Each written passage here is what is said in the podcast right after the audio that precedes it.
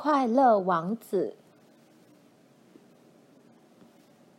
城里有一座高耸的大圆柱，上面竖立着快乐王子的雕像。快乐王子身上覆满薄薄的金箔亮片，两眼镶嵌着一对发亮的蓝宝石，腰间的剑柄上有一颗闪闪发光的大红宝石。快乐王子很受当地人的尊崇。曾经有位议员为了表现自己的艺术鉴赏力，说：“快乐王子就像风向标一样漂亮，只不过好像不太实用。”另一位母亲对哭闹着要摘月亮的孩子说：“你为什么不能学学快乐王子？快乐王子。”从来不会哭闹着要东西。还有人皱着眉头望着雕像，喃喃自语：“唉，真高兴见到这个世界上还有人如此快乐。”有天晚上，有只小燕子飞过城市的上空，它的伙伴们。早在六个星期前就已经飞往埃及过冬了，他却因为跟芦苇谈恋爱，延迟了出发的时间。小燕子飞了一整天，当他到达快乐王子住的城市时，天已经黑了。小燕子看见矗立在圆柱上的雕像，她说。我就在那里睡一晚吧。小燕子正打算把头缩进翅膀底下，突然有一滴水珠掉落在它的身上。小燕子抬起头，看见雕像正在流泪。小燕子问：“你是谁？”“我是快乐王子。”小燕子问。嗯，你为什么哭啊？快乐王子说：“当我还活着的时候，整天无忧无虑的吃喝玩耍，我从来没有问过任何人，墙外的世界是什么模样。在我眼前的一切看起来都如此美好。我的臣子们都称我为快乐王子，直到我死后。”他们把我立在这个圆柱上，我才看到人世间的贫穷和悲苦。我的心虽然是铅做的，还是忍不住要落泪。王子继续说：“我看到遥远的街上住着一户贫穷人家，有一个妇人坐在桌子旁，正在赶制一件晚礼服。”他生病的小孩躺在屋子一角，发着高烧。孩子哭着说：“口渴，要吃橘子。”可是妇人不但没钱买药给孩子吃，连一颗橘子也买不起。小燕子啊，小燕子，请你将我剑柄上的红宝石挖下来送给他，好吗？我很想帮他。可是我的双脚被钉牢在这个圆柱的底座上，不能动啊！快乐王子忧伤的神情打动了小燕子，他对王子说：“嗯，好吧，我就多留一个晚上，帮你送东西。”燕子飞到系在快乐王子腰间的宝剑上。从剑柄啄下那颗红宝石，衔着它飞过城市。它飞过塔楼，看见一对男女正在聊天。它飞过皇宫，听见热闹的舞乐笙歌。它飞过河面，瞧见那些悬吊在船桅上的灯笼。小燕子想：这艘船是要驶往埃及的吗？我的朋友们。现在应该在尼罗河上盘旋，和河面上的莲花们谈天。嗯，明天他们就要飞往尼罗河上游的第二个瀑布了。他飞过犹太人聚集的村落，看见几个犹太人正忙着做生意讲价，把钱放在铜秤上算账。最后，他终于飞到那户穷人家的窗户旁。小燕子偷偷往里看，生病的小孩正在床上翻来覆去，母亲则疲倦地趴在桌上睡着了。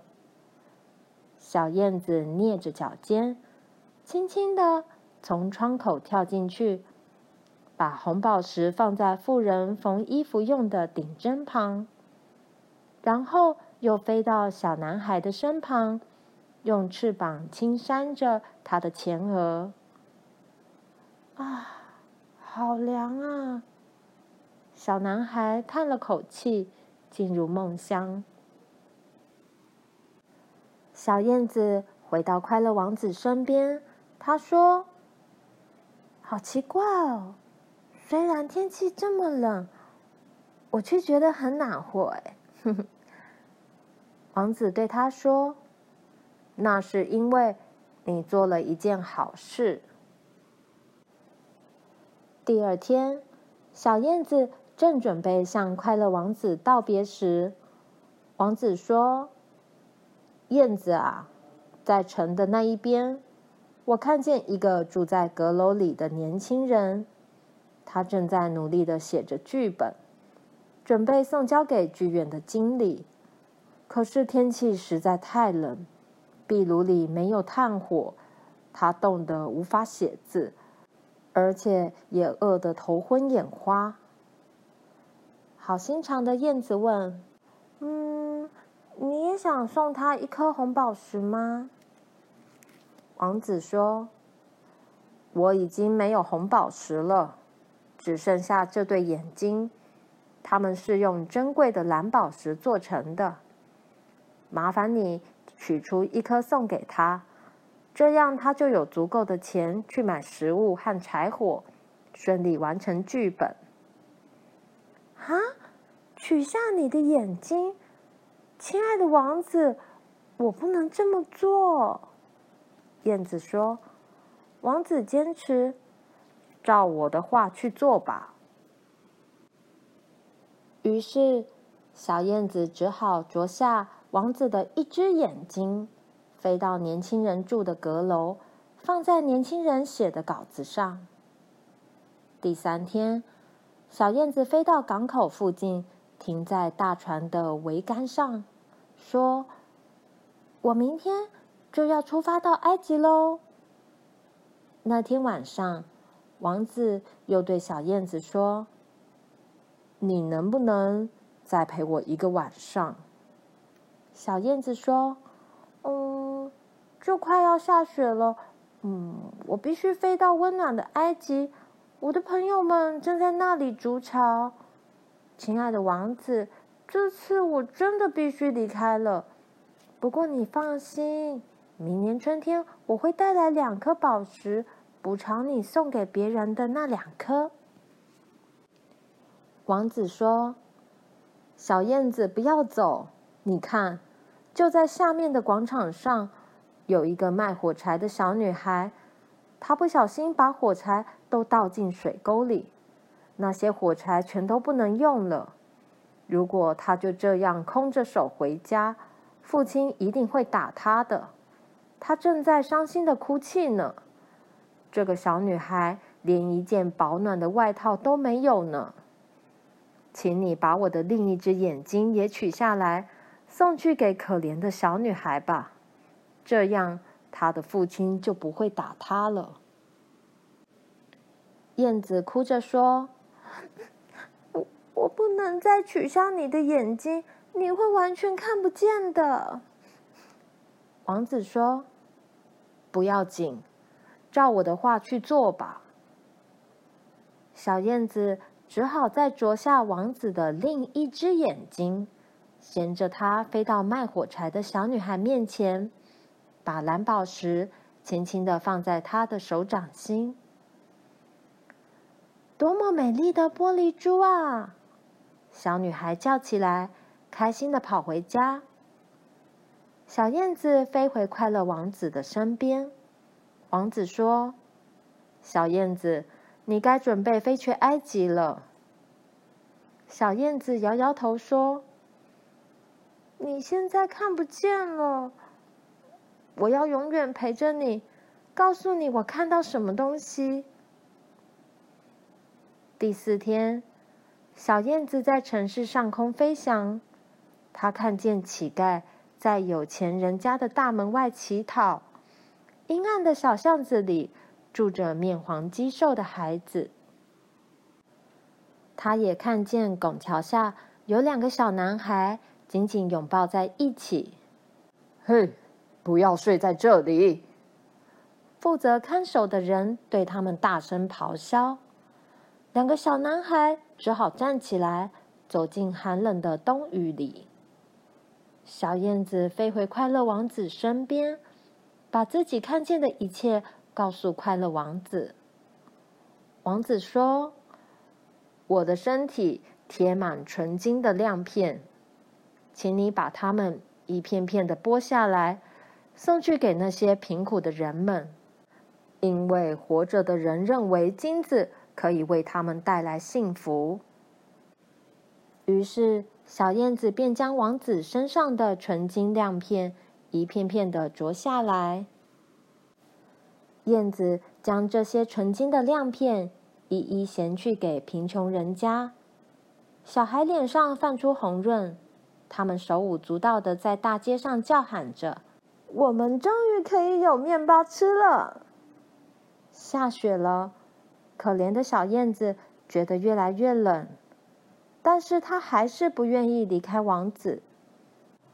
最后。小燕子实在撑不下去，它用尽最后一点力气，飞到王子肩上。亲爱的王子，再见了。小燕子说：“我必须离开你，到另一个世界了。”它轻轻地吻了快乐王子的嘴唇，然后。便跌落在王子的脚边，死了。王子的心也在这时裂成两半。第二天清晨，市议员们陪着市长在广场散步。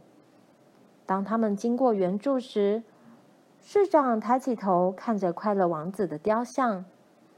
市长说：“快乐王子怎么变得这么破烂？”市议员们走上前查看，哎，他剑柄上的红宝石不见了，眼睛没了，身体也不是金色的了，唉，看起来和乞丐没什么两样。市长说：“你们看，他脚下还躺着一只死鸟，把那只死鸟扔进垃圾桶，为了市容美观。”我们应该拆除快乐王子的雕像。人们拆了快乐王子，还将卸下来的雕像送进熔炉。他们打算再铸造另一座雕像，只不过该铸造谁呢？大家争论不休。听说直到现在都还没吵出个结果。铸造厂的工人说。真奇怪，快乐王子的心破成两半，而且融不掉也，把它扔了吧。说完，他们将快乐王子的心扔进装小燕子尸体的垃圾桶中。天使把那颗心和小燕子的尸体一起带到上帝面前。上帝说。我要让这只鸟在天堂的花园里永远欢唱，让快乐王子住在我的殿宇中颂赞我，因为他们是这座城市里最珍贵的东西。